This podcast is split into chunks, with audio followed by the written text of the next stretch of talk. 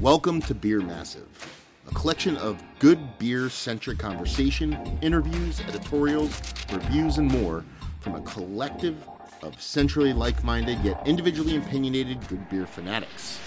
From podcasts born in the present or from our massive library of brewer interviews from years past, we hope you enjoy what you hear.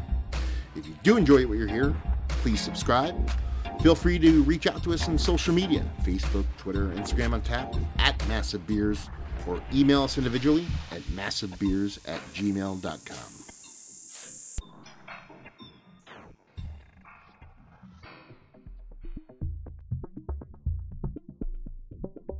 Rebranding. From a distance, it comes off as a filthy word to most in the business world, a sign of change typically triggered by desperation to save a struggling trade name. But there is nothing typical about Draai Laag brewing, or should I say, Strange Roots experimental ales. Over the past several years, Draai Laag and its crew went from that odd sour beer brewery on the edge of a not so odd city to a nationally distributed, critically acclaimed wild ale producing darling of the bustling Pittsburgh beer scene. So, why does a brewery already well on its way decide to rebrand? Let's talk to Dennis Hock of Strange Roots Experimental Ales and find out. Why didn't I just drive there and we could have drank some beers and shut the shit? That's what I'm talking about, right? Makes a lot more sense to me. So, what are you doing, brother? Nothing, man. Just having a drink or two, just hanging out. Where you at? You at home or you? Yeah, I'm at home. I'm at home, just uh, doing my thing. Uh, we're actually working on a new recipe right now, so I'm crunching numbers and shit. Okay. Well, let's do this. Let's start it off by uh, introducing yourself. Who are we talking to right now? So this is Dennis Hock with uh, currently Draai Laag Brewing Company, but by next week it'll be Strange Roots. Strange Roots. Okay. Yep. Well, let's. Uh, we're gonna get to all that and Yeah, man. in a little bit. But first things first. Uh, how's life, man? How's things going? Um, really well. Um, I've been busy, obviously, just trying to keep things up and whatnot. And um, yeah, I mean, it's just you know everything's going really well.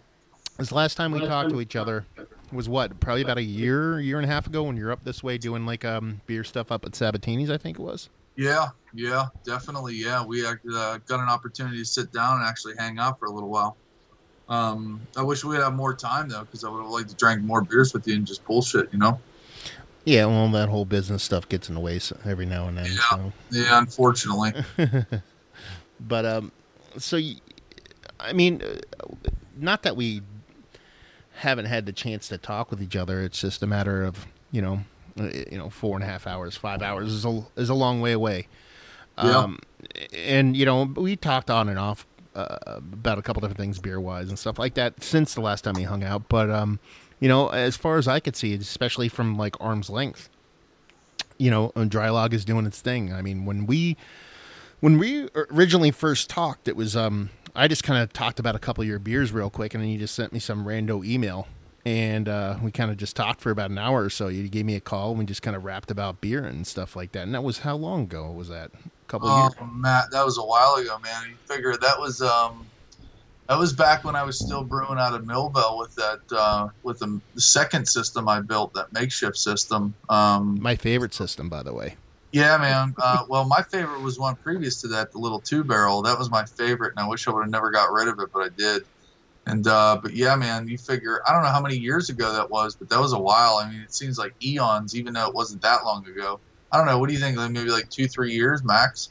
Yeah, and then it, it was funny because it was uh, it, we we I came down and we ended up like hanging out for like the day and drank some beers, and I ended up doing like a kind of like an interview with you there and just kind of picking your brain about stuff and Yeah. and um we it, it was probably one of the one of the more favorite conversations I've had with a brewer just because I Oh, like the way. Oh, go ahead. Sorry.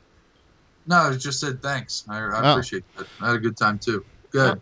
Yeah, because I just I just like the way your brain kind of functions when it comes to like beer and stuff like that. Do you know what I mean? In the way you're kind of talking about how you cultivated yeast and all those kind of things. And then and since then we just kind of just you know um, you know drips and drabs kept in touch and stuff like that. And uh, like I said, um, you know I've I've you know got some beers from you. I've constantly like kind of grabbed stuff off the shelf from uh from uh, from you guys up here because I'm lucky enough to where you guys are distributed by Shangy's. So when we have Sabatini's around the corner, so I kind of get your almost your full arsenal of beers. Um, and then yeah. it's just kind of chugging along, doing your thing, doing your dry loggy thing, and coming out with kooky shit all the time, which is which was your mo. Yeah, yeah. I mean, uh, the, the, you know, we've always been like um, trying new things and trying different things, and people like yourself that appreciate just something different. Um, you know, I, I, really appreciate that on my end because at least I have somewhat a other weird network of people that really enjoy something different. You know, something weird. And um, and then um, shortly, was it shortly before you came up here, or was it after that you you you connected with the Shelton brothers? Uh, that was after actually. Um, yeah, we um, we uh, I can't remember how many years ago it was, but we're not a new brand for them right now. But at the time we were. Well, new in saying like I think we're about two years old with them. So uh, yeah, about two years ago they started shipping our stuff.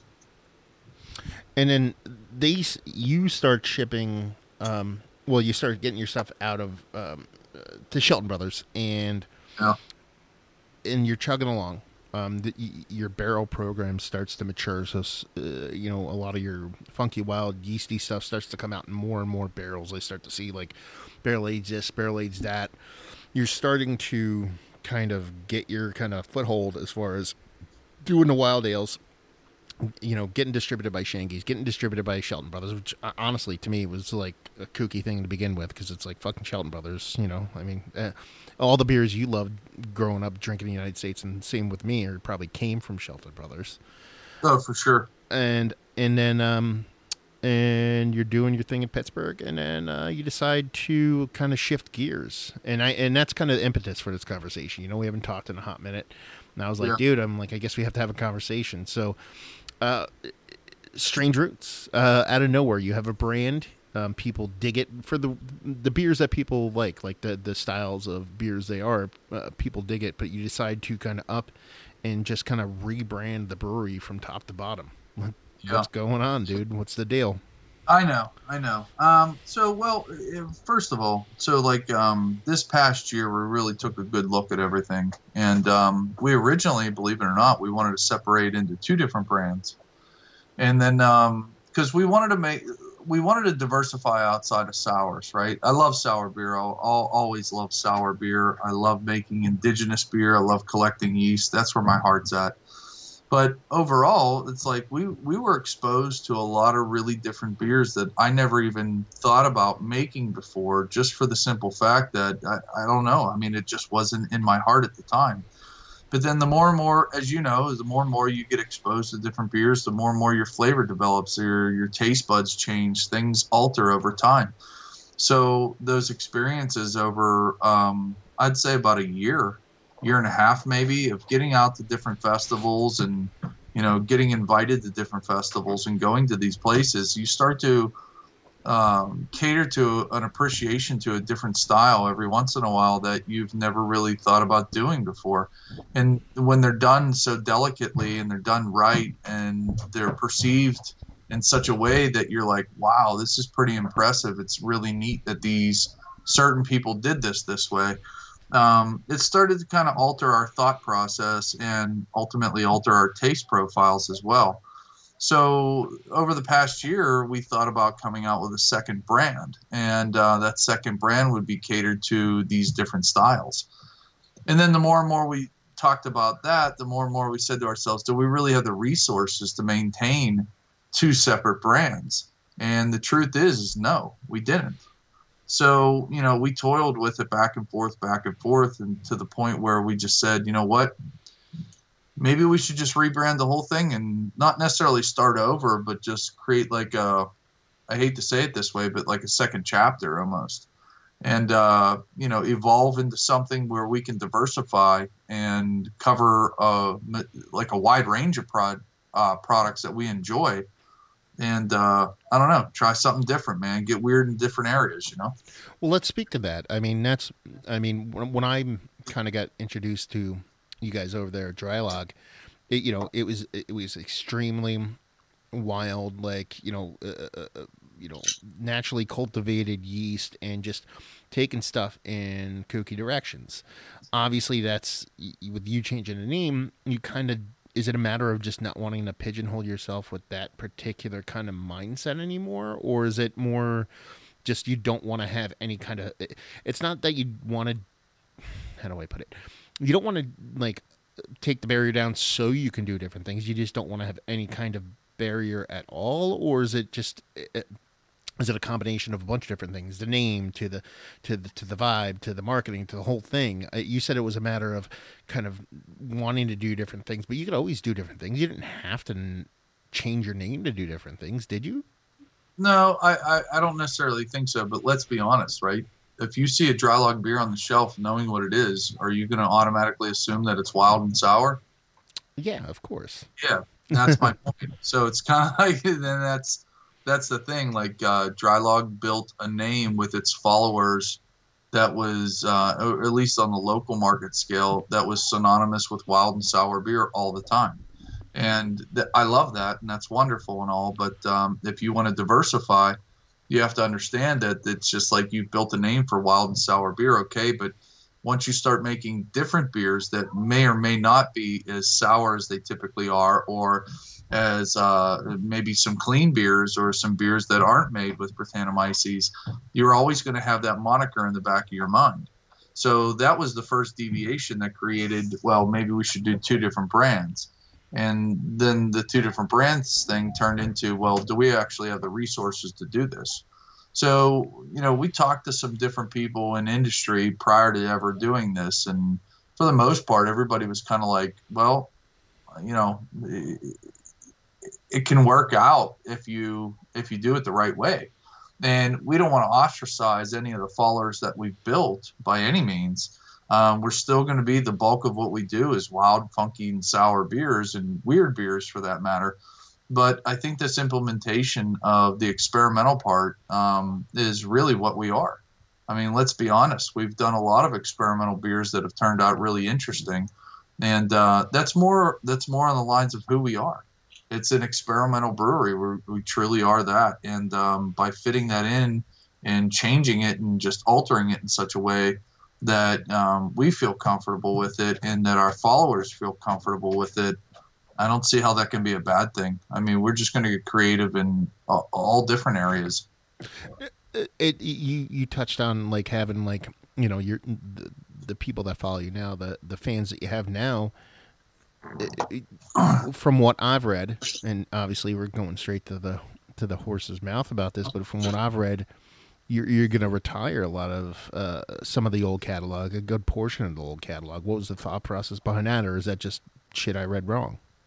Yeah, that's it's kind of read wrong. Um, the only reason why I say that is that it's not that we're going to retire some of the beers, right? But for instance, most of the Wild Angels beers Mm-hmm. Uh, the yeast strain has deteriorated.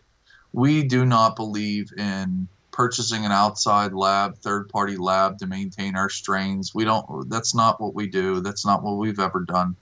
Um, the relic strain has deteriorated quite a bit. So we believe in a more of a natural approach to things, and um, you know they only last so long. And yeah, we could plate them, we could do a lot of things with them, but you know in our in our eyes that's that's not exactly what we've built ourselves around and that's not our um, traditional methods of doing things so to speak. So they've deteriorated. So we're not going to continue to try to make them in that fashion when they can't be peak. Um, so some of those beers will retire. Some of the other beers that we've made in the past um, you know some well I should say some of them we'd like to tweak and change a little bit. and Others that you know we'll just leave exactly with the, the the way that they are.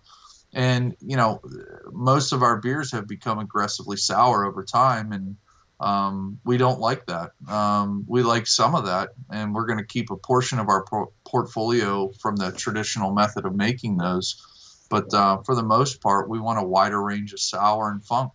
Um, a comparison to the two, you know, uh, you don't always have to have a, a, sour beer be funky, nor do you have to have a funky beer be sour. So we want to spend our time um, really concentrating on those, and believe it or not, somewhat reduce our distribution.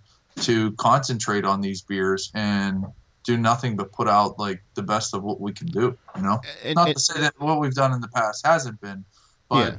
you know, um, we really want to concentrate on the experimental portions of things. That's all.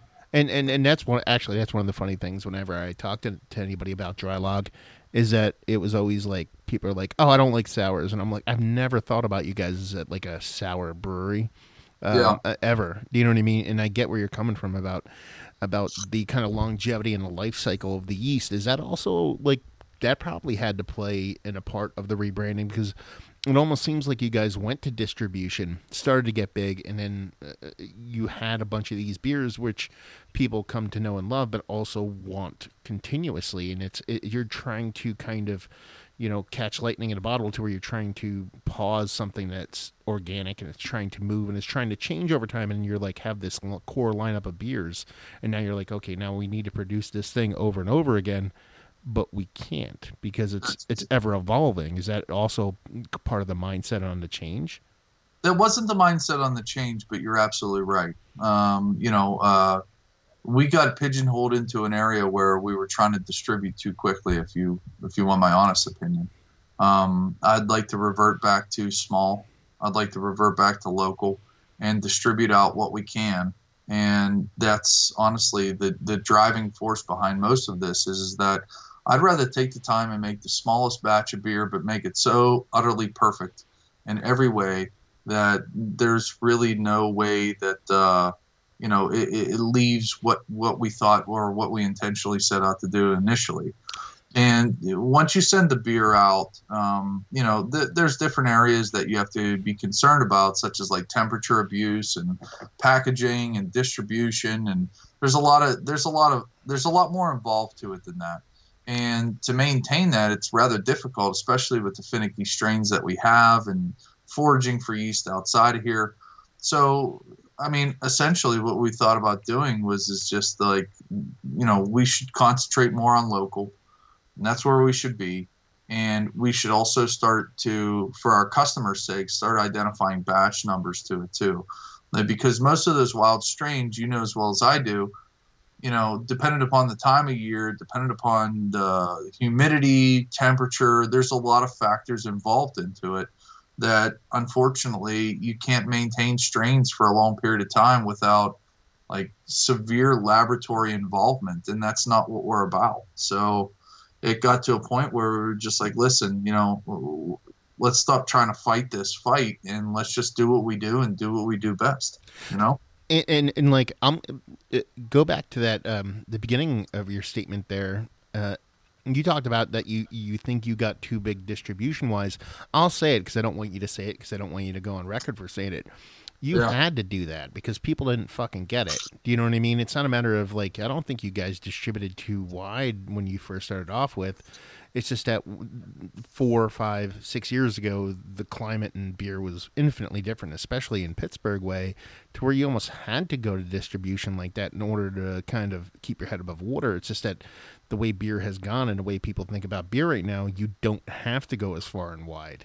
Isn't You're Yeah, you know, you're absolutely right. And, um, you know, given the circumstances and the way that the local market is building, um, I would agree with that statement completely.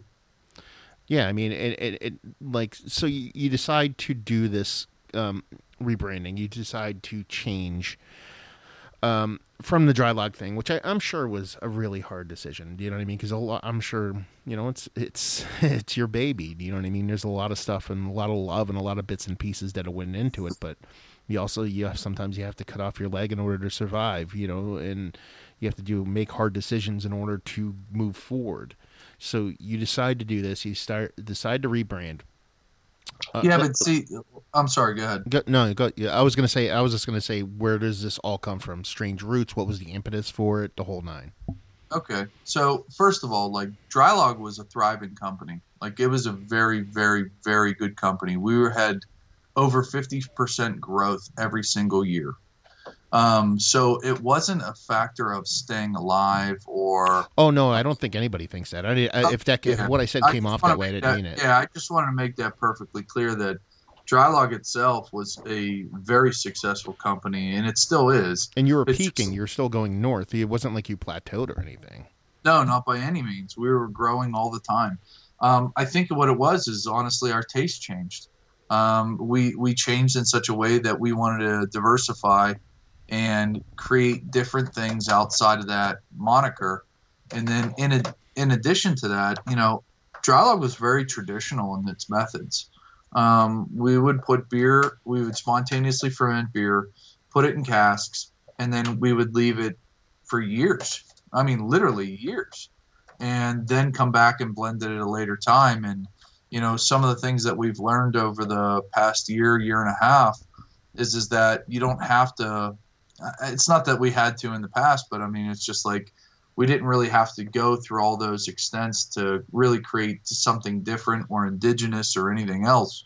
Um, and that led to, quite frankly, softer sours and it's much more approachable for a drinker to enjoy a softer sour to get kind of uh, introduced to the style in comparison to some of the beers that we've produced in the past and we've always loved funky beers. Like that's that's kind of like where our heart is really truly at. But um, in those circumstances um, you know one didn't follow the other. So we kind of changed slight methods in manufacturing as well to cater to that. And that's a lot of part of the exchange roots type of thing is is that strange roots is exactly what we should have been from the beginning which was experimental we're always trying weird stuff you know this i know this anybody that's tried our beers has known this that um, we always try to push kind of like the envelope a little bit every single time and i think the name fits us better at this point too Where's the name come from? Well, um, couple things. So, Draai Laag has always been a strange little brewery, right? And that's our original roots. And then um, we had an opportunity to visit a good friend of ours um, this past year, and some of his statements were, um, you know, what I really love about your beer is is that you guys implement a scientific approach to a lot of what you make, and it's definitely outside the box and you know so on and so forth. And his suggestion was is that we tie some of that scientific element into a new name if in fact we were going to do a new name because at that time it wasn't decided. Um, so we thought it was almost fitting because again some of the things that we've done in the past have been very experimental um, from a brewing standpoint. Um, so again you know looking at the science perspective and everything involved we wanted to tip the cap to Draai Laag to say, listen, our roots are always been this strange little brewery, and um, you know that's that's where it sits. And then ultimately, we are experimental more than anything that we are, right? So that's that's kind of like how it came about. And then, uh, like moving forward, you have like you have the old spot there in Millvale, and and and and the new spot, but then uh, you're going to be in, implementing even a newer spot, correct? Oh yeah, we moved to a larger manufacturing facility, um, and we're going to have a second uh, uh, retail location at that manufacturing facility, and uh, we've expanded our production quite a bit. Um, we've increased uh, everything, I'd say, um, to kind of meet the demand and hopefully um, not necessarily distribute more, but just be able to blend more like that that's our driving force is that have enough diversity to kind of blend more do more really really really push the envelope on um, what we're trying to uh, project to the to the uh, the consumer. And um, by moving into this new facility it kind of gave us a better home um, larger space and etc so i'm really excited about that and i think it's going to fit in well and i think people are going to appreciate it once they see some of the things that we've come out with um, because we've already developed Strange Roots beers, and um, they're going to be, I don't know, just very different. Just the same Draai Laag was, just on a, on a larger diversity scale. That's that's way to explain it. And when I came to visit back in like 14, what were you guys? What were you guys? Five barrels? Oh, dude. Um, that system there, it was an eight barrel system, but with our mash bills, um, it could only do six barrels. And because they were still on the moniker of like making big beers, you know. and where where are those? Uh, where those? Where is that brew setup that you built? Is it still there? You, I think you actually gutted that out and expanded the, um, not gutted the brewery, but expanded the tap room and moved that out, right? Yeah, you're right. Um, we moved to a 20 barrel system up to the intermediate manufacturing facility that we built ourselves. So we built that 20 barrel system, and then um, the newest facility it's it's a new system. It's brand new. Everything's brand new. Um, so we bought another 20 barrel system. We're comfortable at that level, and um, you know, yeah, yeah. I mean, it, at the time in Millvale, it was like I said, an eight barrel, but with our mash bills, it primarily made six barrels at a time.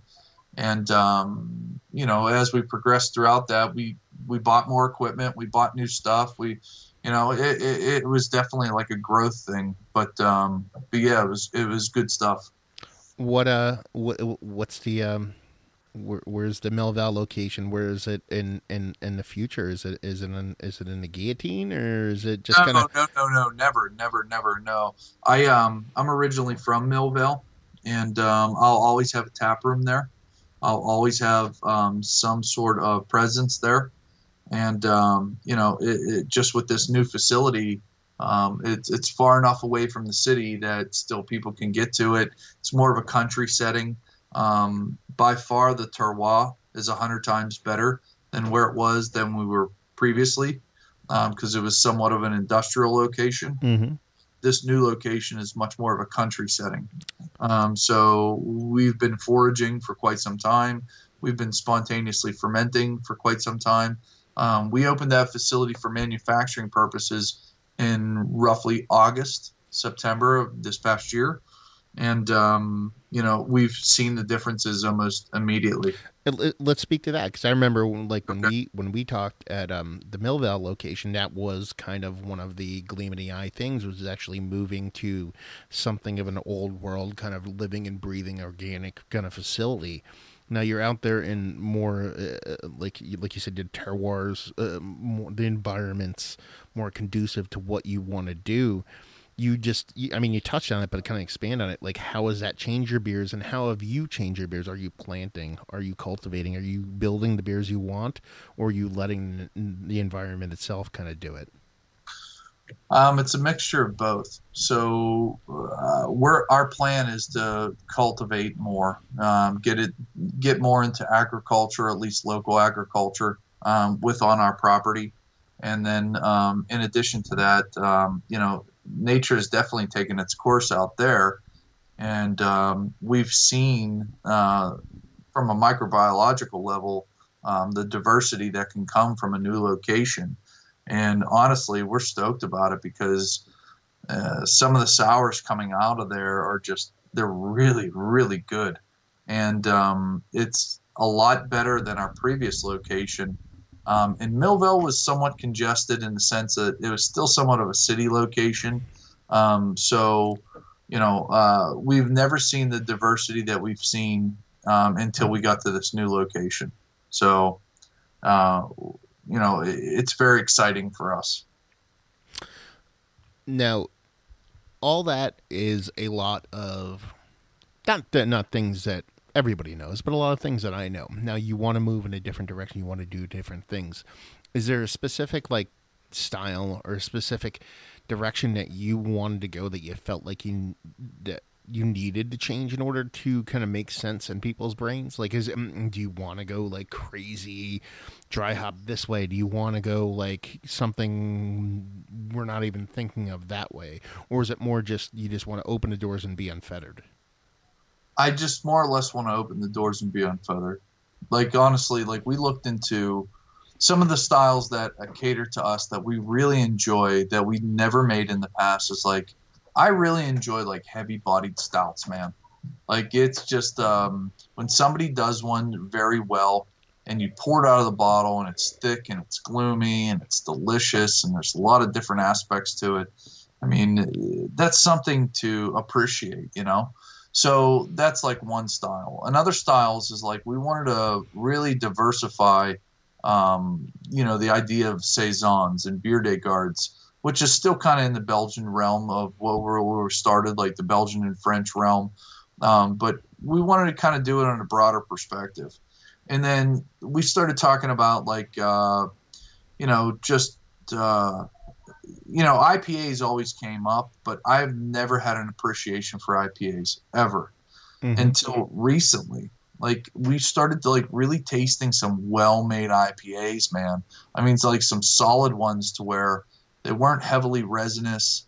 Um, they were nice and fruity, drinkable, um, not overly bitter. I mean, very well balanced to the point where we said, you know, Brettanomyces could benefit some of these things. Brettanomyces could definitely yeah. implement its its categorical style, its funk, its change, etc., into these um, IPAs. And I've tasted IPAs that are quote unquote Bretted IPAs, but I've never really picked up like a heavily Bretted IPA. Um, yeah, most people just go like something a simple Brett seed, add a little more citrus, and say there's bread in it or something. They don't go like and, super kooky. And that's my thing, right? It's like yeah. if you're gonna make a Bretted IPA, let's do it. Let's yeah. like let's cut the bullshit and let's do it. And um, you know, we made one recently. It's awesome, in my opinion, at least. Um, it's hella horsey. It's Brux heavy. It's um, and it's still an IPA. And when you drink the beer, it's like, wow, that's like that's a very different IPA. Some people might get it, some people might not. But at the end of the day, that Brettanomyces is affluent and alive and in that beer. You know. some people might get it, some people might not. But yeah, yeah. Who uh, who gives a fuck? That's dry. Lo- that's your new moniker. Yeah. given given my past, I, I mean, quite frankly, you know as well as I do.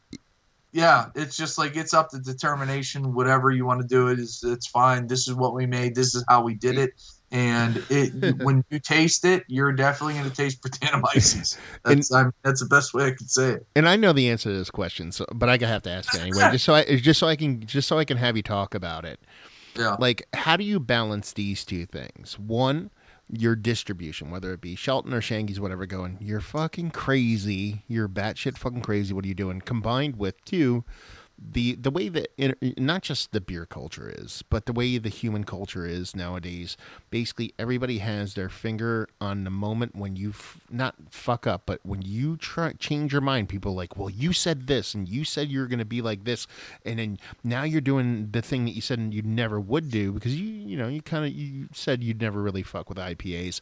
But here's yeah. the thing: the beautiful thing about it is changing your mind is okay. A lot of people don't think it's okay for some weird fucking reason, but it's yeah. okay to evolve and change and and like something different. You can change into something. How to deal with the distribution end of things where everybody's calling you batshit crazy, and then the general public being, or not general public, but your kind of feverish kind of Draai Laag. I don't want to say fans, but people that are being like, "Well, you said you never do this," and they feel like you're kind of like I, I don't know, changing or, or cult or changing to the times or whatever you want to call it, bowing to the man of the IPA. If you make one of those, I know you don't give a shit. I already know the answer to this question, but yeah, yeah. Um, well, let me just say this: our intention is not to join IPA trains and to make IPAs. That's not our intention.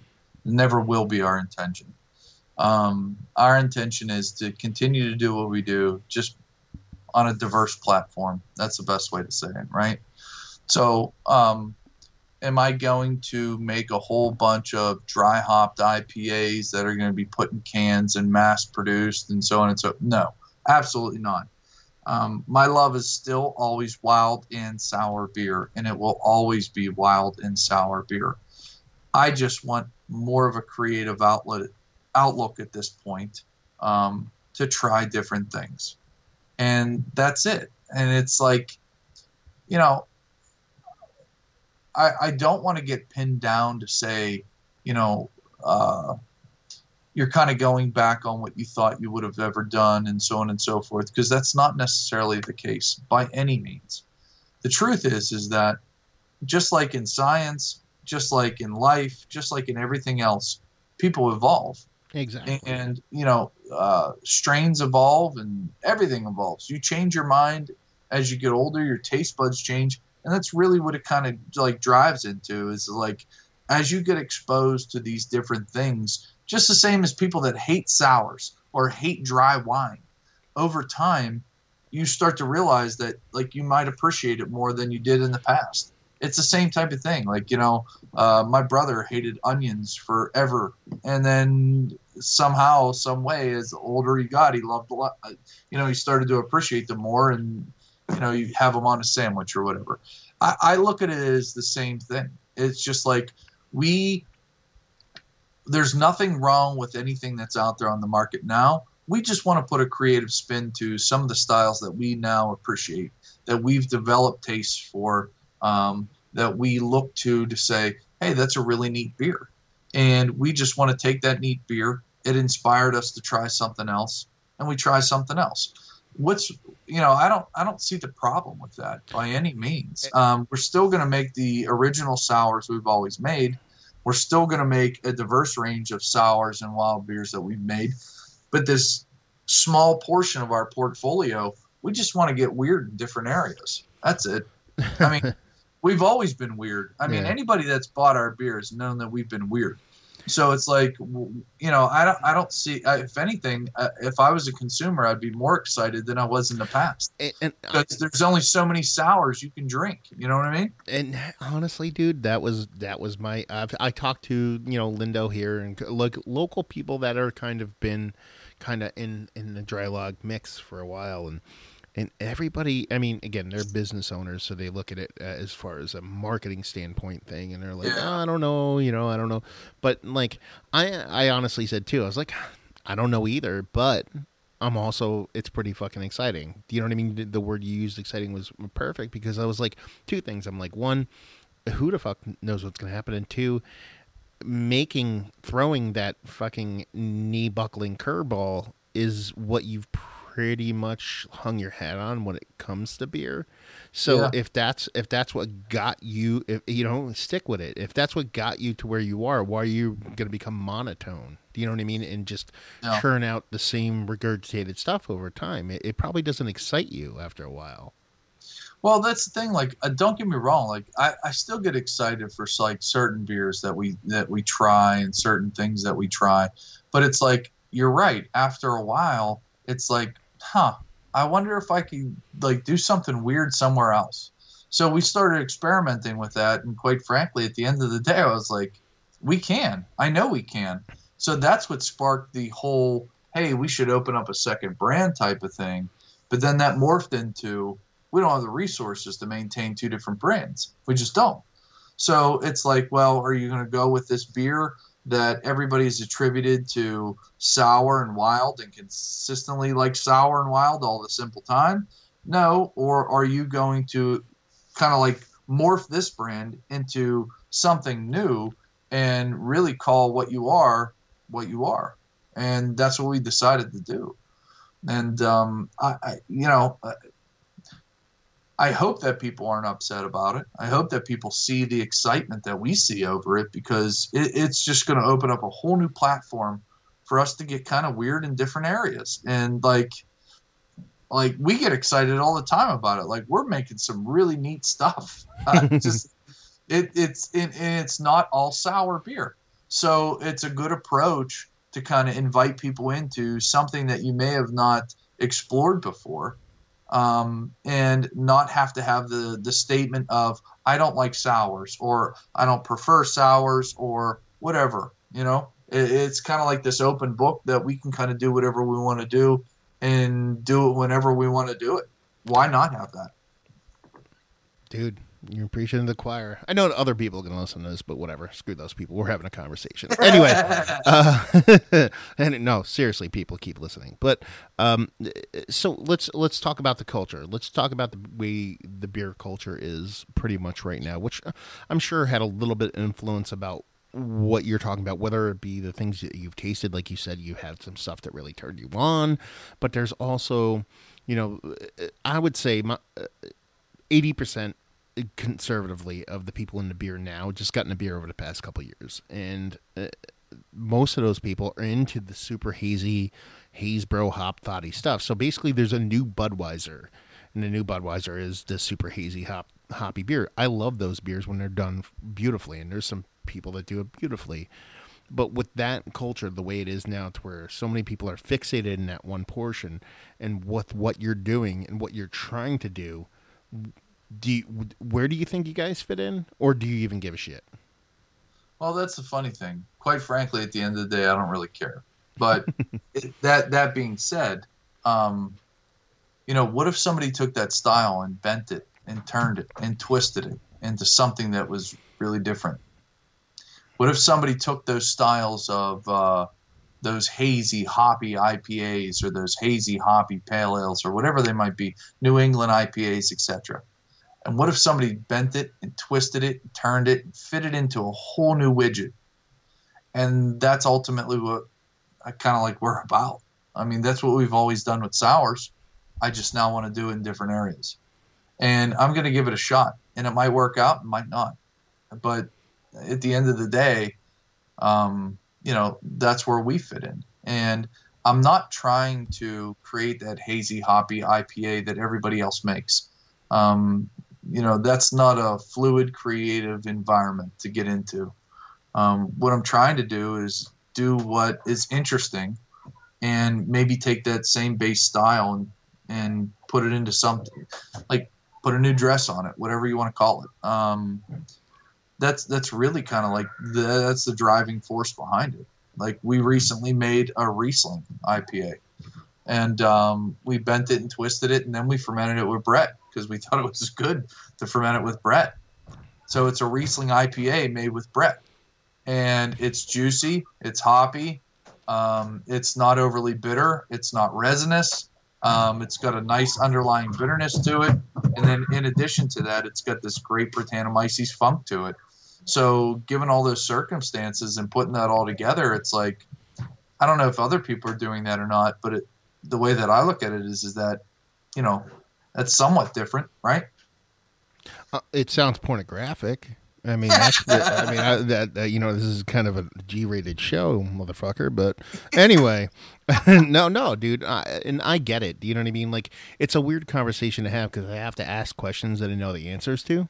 Do you know yeah, what I mean? It, like, it's weird thing because I could sit here and we could just talk about how how what you're doing and what you're going to do, and we, we couldn't do that because you couldn't shit on the, you couldn't say things you wouldn't want to say anyway regardless, I understand where you're coming from, and, and there's so many different ways you can take the things that people do. You know what I mean? Like we have, you know, we have a brewery out here that makes like these sour IPAs. Sure, they're like very sweet and sour IPAs, but they're they're quite tasty things. And those didn't exist a year ago. Do you know what I mean? There's, and that's just, and before that there was something else, and before that was something else. So everybody has this like mindset of a kind of box, a finite box of information that that that these hops or malts or yeast or critters or whatever can do, but just because you didn't think about it yet doesn't mean you one it can't happen and two you don't want it and why not be the person that ends up bringing that to the table yeah, and that's the thing. It's like it, it's not necessarily, you know, I, I don't want people to get the impression that we want to bring this to the table because I'm sure there's somebody out there that has either done it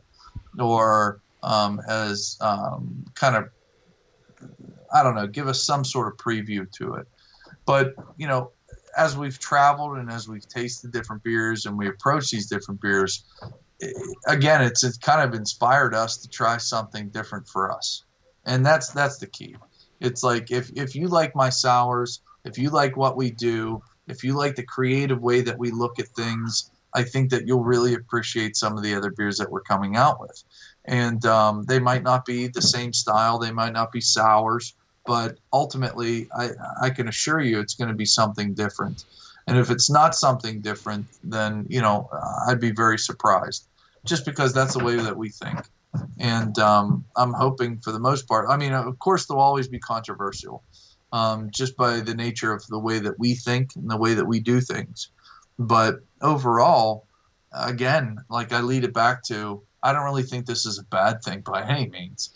It's just going to give you more diversity in, in a very diverse beer world right now. And the beer world has accelerated so quickly.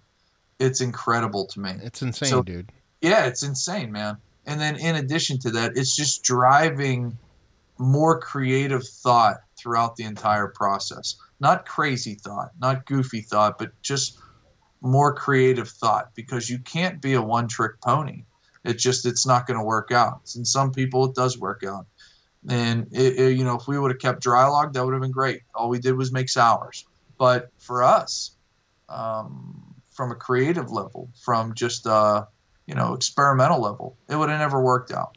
We could have never just made enough sours because it, it's just it, it's not a big enough canvas, you know. Draai Laag. What's Yeah. uh, today is March first. Is Yep. it, it, Draai Laag as we know it as far as like the paperwork says is it is it done? When is it over? Negative. So as of right now, uh, March seventh, so next week is when we'll completely convert our tap room into Strange Roots. Um, we're still waiting for the final paperwork from the TTB and the PLCB to completely convert over from Draai Laag to Strange Roots.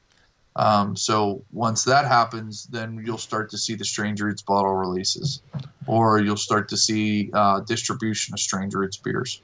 And just from I mean from what I've seen, you guys have been having kind of like seller sales and things like that. Are you actively looking to kind of just like rip the band-aid off from Draai Laag or as a branding point? You know what I mean? You Yeah. just- You are? Well, I'm not gonna. No, no, no, no, no. We aren't. Um, Okay. So, quite frankly, I have no idea anything about marketing. I'm the worst person that you could ever talk to about no, that. really? Really? yeah. Okay.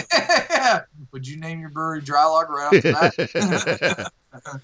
so we um, so what we decided to do was we were saving all those beers for the following year, um, to have almost like a one to two to three year kind of um, uh, maturation time period. So we just decided, you know what? Listen, if we're going to tr- transition into strange roots, we might as well just sell these uh, these cellar beers and get rid of them. Not necessarily get rid of them for the fact that we need to. Um, so we're not like like fire selling them by any means. We're just offering them for sale, yeah. and the response has been incredible. Um, people want to pick them up, and it, it's it's really neat and it's great to see that following. Um, so that was kind of like the pressure behind it. As we transition, like this is a big step. There's not many breweries that do this, so it's very new to us. It's very new to the beer world, for that matter, um, and kind of the culture behind it. And um, so we're not really sure how this is all going to go and how we're going to transition. But what we do know is is that um, within the next few weeks, for sure, um, everything will completely transition over, and uh, Draai Laag will no longer be available.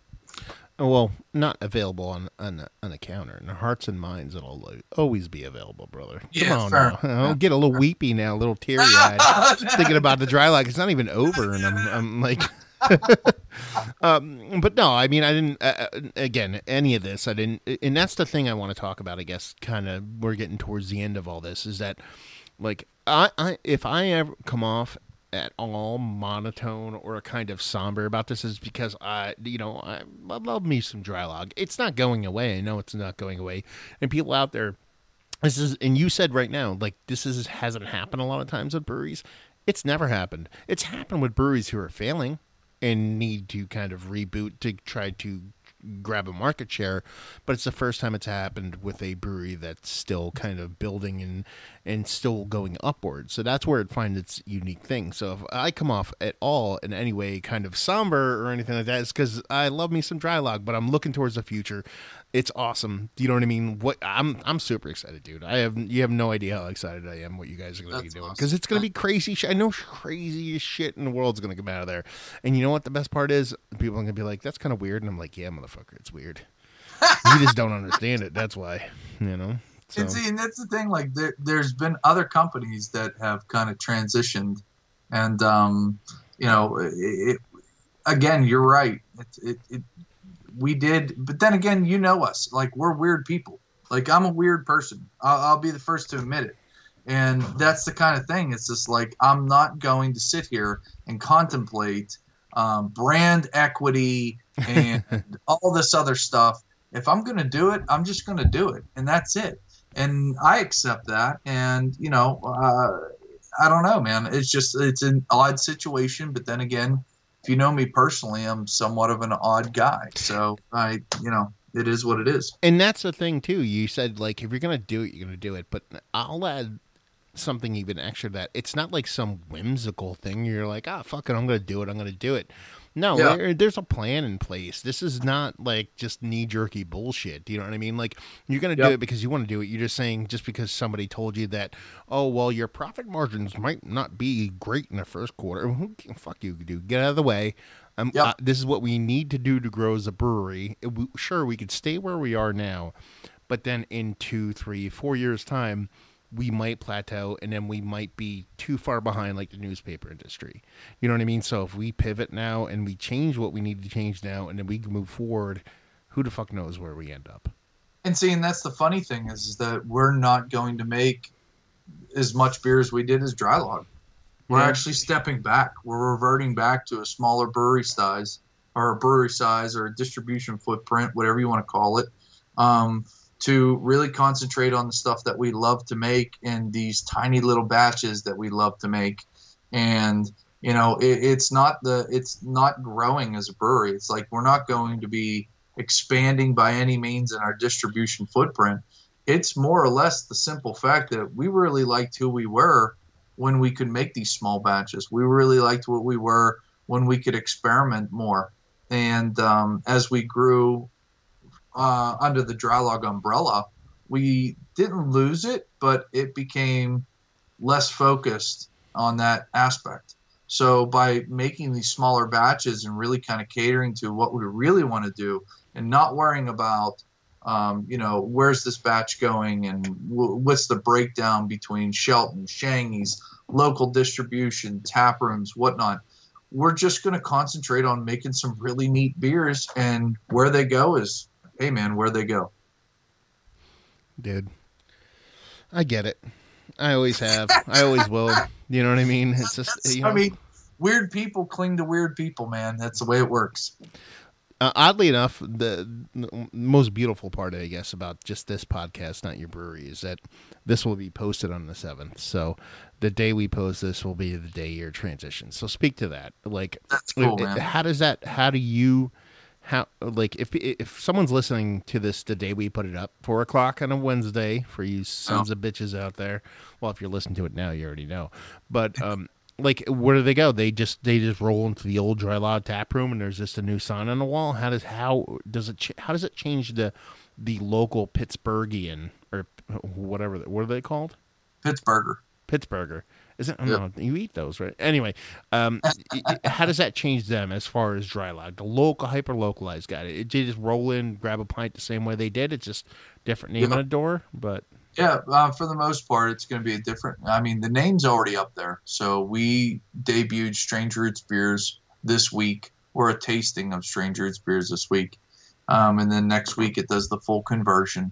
Um, this week we have our last Draai Laag release, um, which is Dance of Death, and then um, yeah, so um, the new name's going to be on the wall. Um, the new name will be uh, uh, set to the to that tap room in Millvale and then once we open the second one, it'll transition from that point, um, you know, to the brewery being named Strange Roots or under that Strange Roots umbrella.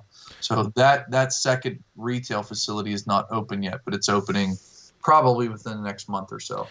Do you already have a debut beer that you're going to be putting out, or Um, we have a lot of debut beers. Um, so um, the, uh, I don't know how to best say it, but it's going to be a wide range of beers and well worth most people's time to stop in and taste all the different variations of everything that we're going to have. Um, we really kind of cut the cord here and just did some really neat stuff.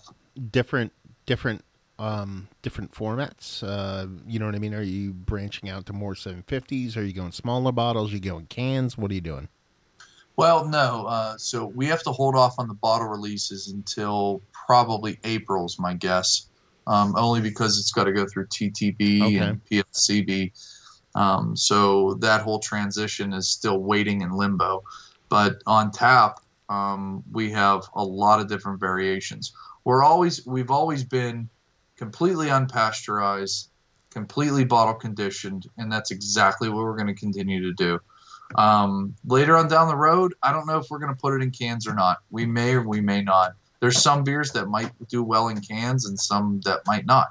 Um, so we haven't really explored that option too often. But um, like recently, we made a beer called Cake Beer. We always thought that that might be a good beer to put in cans. It literally tastes like birthday cake. And that, and honestly, that's you're literally touching on the whole conversation because you're not going to say no because why would you say no now? There's something that in the future might make sense. So why pigeonhole yep. yourself to something yep. that in the end might be a good thing for you to look at. So I think that's the kind of just the cusp of the whole conversation is moving forward with you know, like I said, being unfettered and doing whatever the hell you want to do. You would always do that regardless. Yeah. But I mean, just from like a marketing standpoint, your favorite thing in the world, marketing. It all comes down to that. See, that's the thing. Like, I'm not going to pigeonhole myself to it. Yeah. Um. So if if enough people tell me, hey, listen, this would be really good in cans, I'd really like it in cans, whatever it might be, then what the hell, I might put it in cans. But um, for the most part, at the end of the day, uh, again, I'm not going to pigeonhole myself into saying I will never do this because you never know when you might, or it might make sense at the time, right? Makes sense to me, brother. Yeah. I think that's it, man. I think that's uh, not all the conversation I have in me or you have in me, but I think that's all we got for the podcast here. I think we covered it pretty well. Um, any any closing remarks you'd like to make as far as like where do people find you, information they need, need to know, or any of that stuff, or you think we covered it all? Um, I, I guess my I, I, guess a closing statement would be is that you know it, I think that anybody out there that appreciated what we did on the sour level um, will appreciate where we're going in the future. We're always going to have those beers that we originally built off of Draai Laag. Um, it's always going to be a part of our portfolio, um, no matter what we just again diversification is the key, and we wanted to make slightly softer sours. Um, uh, not to say that we're not going to make those traditional ones, but overall, um, I think people should be excited, um, and I hope they're excited about it too, because we all are excited about it, and um, uh, just give us a fair chance to to uh, to show you what we can do outside of the box of sour beer you preaching to the choir again, brother. You know me. I can't. yeah, I can't wait to get out there and check it out. I mean, you know, you guys have always held a soft place in my heart, so I'm I'm super excited, and not just from the beer portion of things, but you know the way you function as a brewery in the whole nine. It's it. If it doesn't land, eh, honestly, it's people's fault. It's not your fault. That's how I think. But then again, you know, I might be a little bit of a homer, but we'll see. Uh, so yeah, uh, uh oh, that's the thing. Like you haven't liked all of our beers, so that's a fair assessment. You know what I mean? Well, no, I mean, the, so that's a saying. I wouldn't say it's a homer. I'd say it's more or less you just appreciate our weirdness. Um, not all of them are going to hit home to you, but at the end of the day, it's just something different. And if you can dig it, cool. And if you can't, then hey, that's that's that's no big deal too. There might be something down the road that you might. Oh well, that's the thing. I guess uh, I, yeah, I shouldn't have said Homer because you know, you know you can't. You have to know where the bottom is. You can't like everything. If you like everything, then everything's You're normal. absolutely right. everything's normal. You yep, know what I mean? If you like everything, right. so so, uh, dude, I appreciate you calling in. I appreciate you having a conversation. I appreciate you. Oh, thanks for setting all this up, man. I really appreciate it. No, it was on- awesome. Besides the whole like twenty minutes we spent like yelling at each other without hearing each other. At least I couldn't hear you. But um, yeah, so um, guys, honestly, you know what I mean. If you are listening to this, just check out um, Strange Roots. You know, uh, previously Draai Laag if you're into funky wild beers, which I've, uh, I've always kind of talked about them as, as as opposed to a sour. Sure, they are sour. Um, you know, give them give them a whirl, especially if you're out Pittsburgh way. Pittsburgh is very hip nowadays with a lot of the hop beers um, being produced out there with uh, a couple breweries that everybody digs over. So if you're out there, definitely yeah. don't sleep on Draai Laag. Sit down. If you see Dennis, and I don't, you know, if you do see him, run the other direction. But if he actually does approach you, feed him with caution, and then after that, have a, about a four or five hour conversation with him, and then you'll kind of learn way too much about beer in a way that you probably didn't learn enough. So, uh, yeah, Great. No, man, I appreciate it, brother. I do too, man. Okay. Uh, so yeah, there you go, guys. Thanks for the conversation, and uh, yeah, we'll talk to you later. All right, buddy. Sounds good, man. Take care.